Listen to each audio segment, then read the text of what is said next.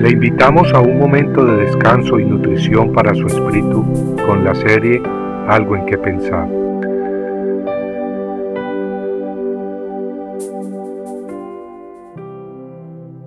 Gracia y paz a vosotros, de Dios nuestro Padre y del Señor Jesucristo.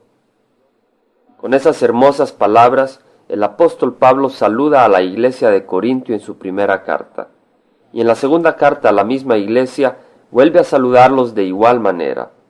Gracia y paz a vosotros, de Dios nuestro Padre y del Señor Jesucristo. Y cuando escribe a la iglesia de Éfeso, les saluda también con las mismas palabras.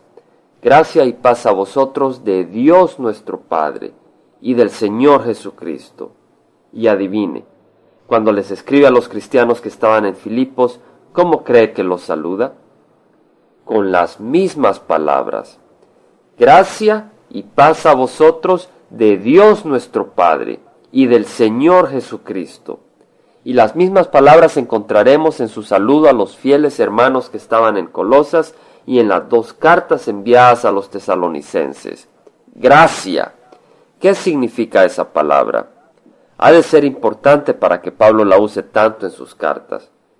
En Efesios 2, 8 al 9 leemos que por gracia sois salvos, por medio de la fe, y esto no de vosotros, pues es don de Dios, no por obras, para que nadie se gloríe. Vemos pues que nuestra salvación es por gracia, no por obras. Gracia no es pues el resultado de nuestras obras. Por eso dice la palabra, no por obras, para que nadie se gloríe. Esa gracia no es pues el pago por un esfuerzo nuestro. Esa gracia se recibe por medio de la fe, pues tal como acabamos de leer, porque por gracia sois salvos por medio de la fe. Esta fe y esta salvación no nacen en nuestra cabeza o inteligencia. Esto se ve claro en la palabra que acabamos de leer que dice, por medio de la fe, y esto no de vosotros, pues es don de Dios.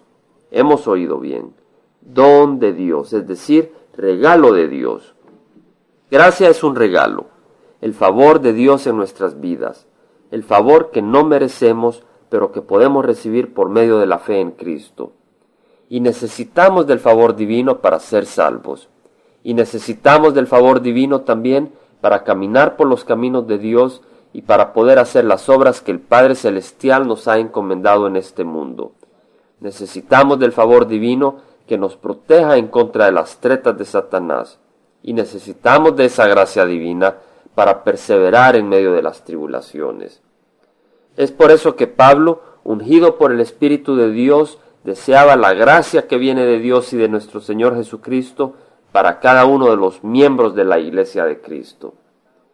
Bien claro hablan las escrituras de la gracia de Dios Padre y de Jesucristo nuestro Señor.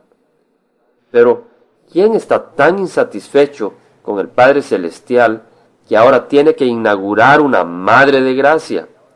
¿Dónde hablan las escrituras de tal cosa? Una Madre de Gracia. Amigo, es tiempo que sepamos separar y escoger el alimento de las piedras.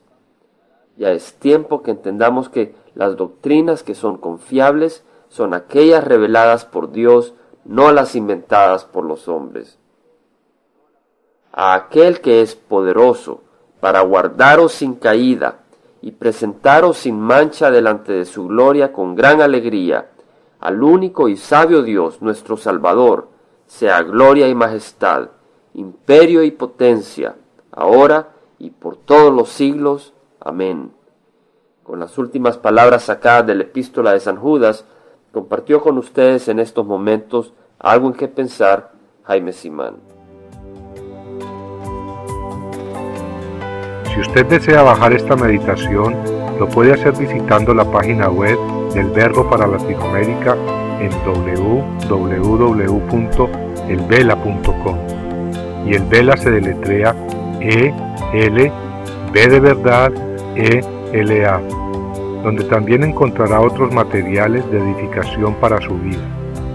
Puede también escribirnos al Vela Pio Box 1002 Orange, California 92856, Estados Unidos. Dios le bendiga.